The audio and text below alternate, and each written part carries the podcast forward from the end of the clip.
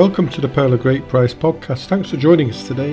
It's the 11th of October, on this day in Christian history, we go back to the year 1962 and we travel to Rome, where the Second Ecumenical Vatican Council opened. And it would last for four years until it closed under Pope Paul VI on the 8th of December 1965. It is now seen as a watermark in modern ecclesial history, and it addressed relations between the Catholic Church and the modern world. Several important changes resulted from the Council a renewal of consecrated life with a revised charism, ecumenical efforts with other Christian denominations, an interfaith dialogue with other religions, and a universal call to holiness. An ecumenical council is a universal council of the Church's bishops and has the highest authority of all of the meetings. Pope John XXIII had been elected Pope three years earlier and shocked many by announcing his intention to convene an ecumenical council less than three months after his election. He famously said that it was time to open the windows of the church and let in some fresh air. Preparations for the council took more than two years and included work from 10 specialised commissions with 120 members, composed mainly of members from the Roman Curia and with bishops coming from all over the world. This would become one of the tensions of the early stages of the council. At the previous ecumenical council, called Vatican I, 737 bishops had attended, mainly from Europe, and it had opened in 1868, but had been suspended in 1871 one month after the Kingdom of Italy had occupied Rome. Pope Pius IX, who then considered himself to be a prisoner of the Vatican, had adjourned the council indefinitely. And the first council, Vatican I, was formally closed in 1960 by Pope John XXIII prior to the formation of the Second Vatican Council. At Vatican II, attendance varied from 2,100 to over 2,300 bishops, this time from all over the world. In between the first and second session of the new council, the Pope John XXIII died on 3rd of June 1963, and the council was automatically suspended. But Paul VI was elected on the 21st of June 1963 and immediately announced that the council would continue. The first session had been hampered by a small conservative group who had tried to turn the council into a ratification of predetermined decisions dominated by the Roman Curia. Cardinal Frings of Cologne had led a group of progressive bishops in a successful fight to break the Roman Curia's control over the Council's agenda and commissions. And he mapped a strategy that circumscribed papal authority by recognizing the right of bishops to rule collegially with the pontiff. In the months prior to the second session, Paul VI worked to correct some of the problems of the organisation and procedures that had been discovered during the first session. The changes included inviting additional lay Catholics and non Catholic observers, reducing the number of proposed schemata to 17, which were made more general in keeping with the pastoral nature of the Council, and later eliminating the requirement of secrecy surrounding the general sessions. Paul's opening address for the second session of Vatican II stressed the pastoral nature of the Council and set out four purposes for it. To define more fully the nature of the Church and the role of the bishop, to renew the Church, to restore unity amongst Christ- all Christians, including seeking pardon for Catholic contributions to separation, and finally to start a dialogue with the contemporary world. This direction brought the different groups in the council into conflict, with Frings leading the Liberals and with Cardinal Ottaviani, the head of the Holy Office and the leading Conservative voice. During the second session of the Council, Frings declared Ottaviani's dicastery a source of scandal to the whole world. He often clashed with Ottaviani on which direction the council should take, and he was assisted by a young theological adviser named Joseph Ratzinger, who would later become Pope Benedict XVI. In a session concerning changes to the Mass, Cardinal Ottaviani went beyond the 10 minute limit imposed on all speakers. Upon reaching 15 minutes, a warning bell was rung and when Ottaviani kept speaking, the microphone was switched off.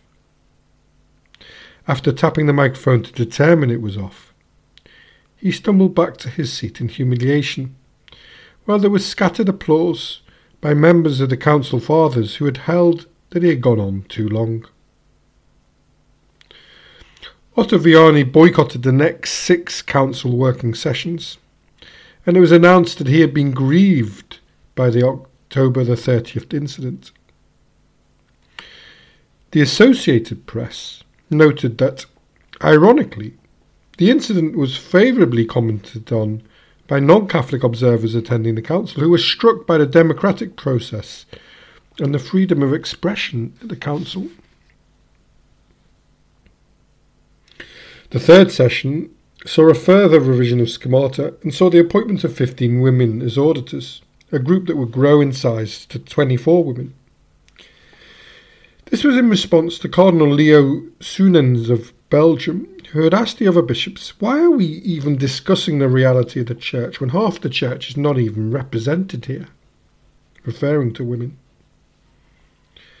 And Pope Paul closed the third session on the 21st of November by announcing a change in the Eucharistic fast and formally reaffirming Mary as the mother of the church.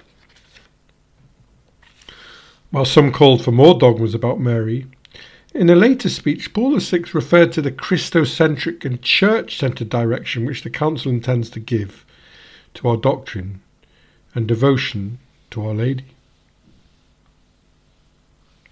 Going into the fourth and final session, Paul VI and most of the bishops made it clear that they wanted it to be the final one and the Pope promulgated the motu proprio, establishing the Synod of Bishops. This would be a more permanent structure, and it was intended to preserve close cooperation of the bishops with the Pope after the Council.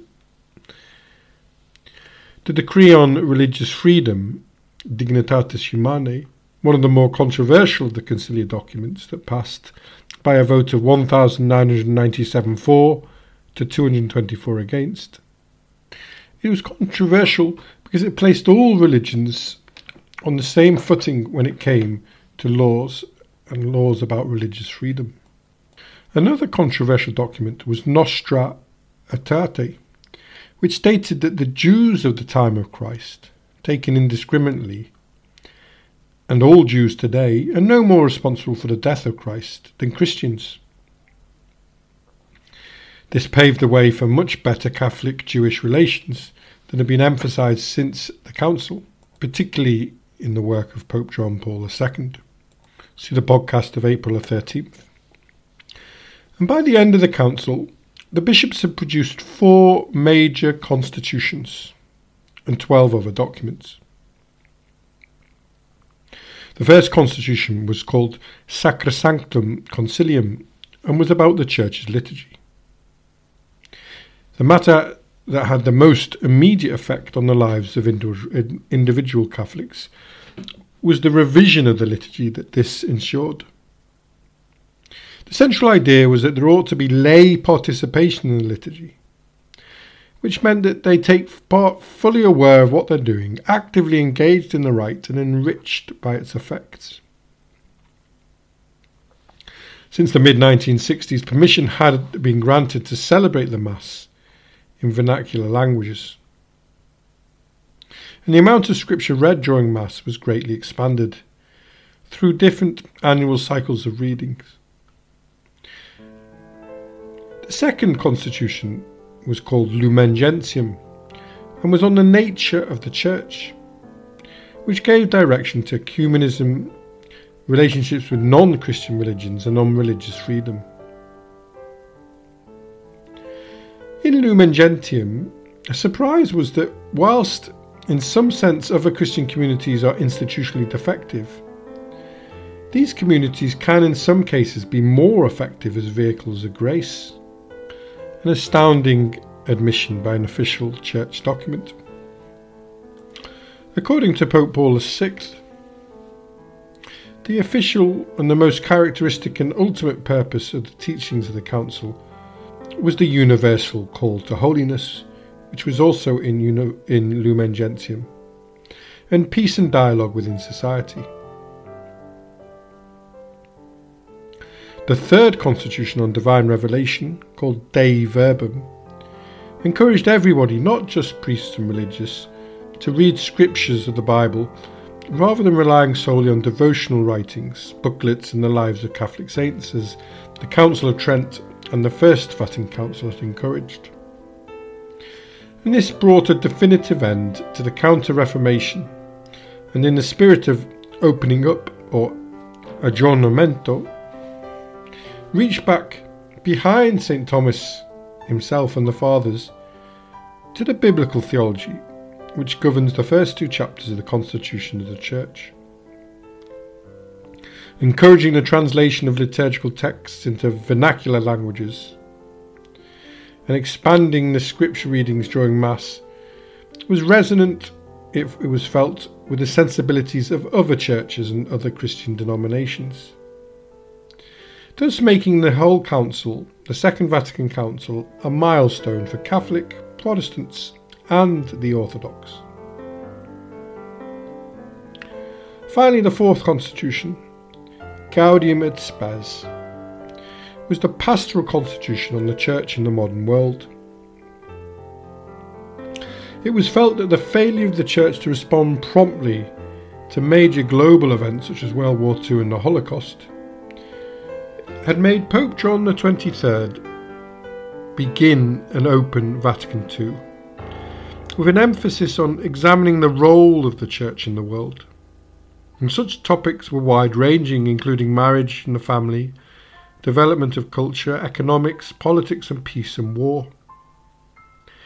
It was the last and the longest published document from the Council, and it's the first constitution published by an ecumenical council to address the entire world. Gaudium and Spes clarified and reoriented the role of the Church's mission to people outside of the Catholic faith. It was the first time that the Church took explicit responsibility for its role in the larger world. It described the Church not as a community that was somehow floating above the world, detached from it, but it began with a statement the joys and the hopes, Spes, the grief and anguish of the people of our time, especially of those who are poor or afflicted, and the joys and the hopes, the grief and anguish of the followers of Christ as well. That's all from the Pearl of Great Price today. Thanks for listening. Join us tomorrow if you can as we look at the Polish theologian Eric Przywara, who Karl Barth described as his Goliath. This month, we have surpassed 10,000 downloads. So thank you to all the listeners from all over the world for your interest. And today a special thank you to our listeners in Berlin, in Germany, and in Nairn, Scotland. Our archives can be found at www.pogp.net. And if you have time, please subscribe, share the podcast with friends. Thank you to Kevin MacLeod for today's music and have a lovely day wherever you are, and thanks for listening.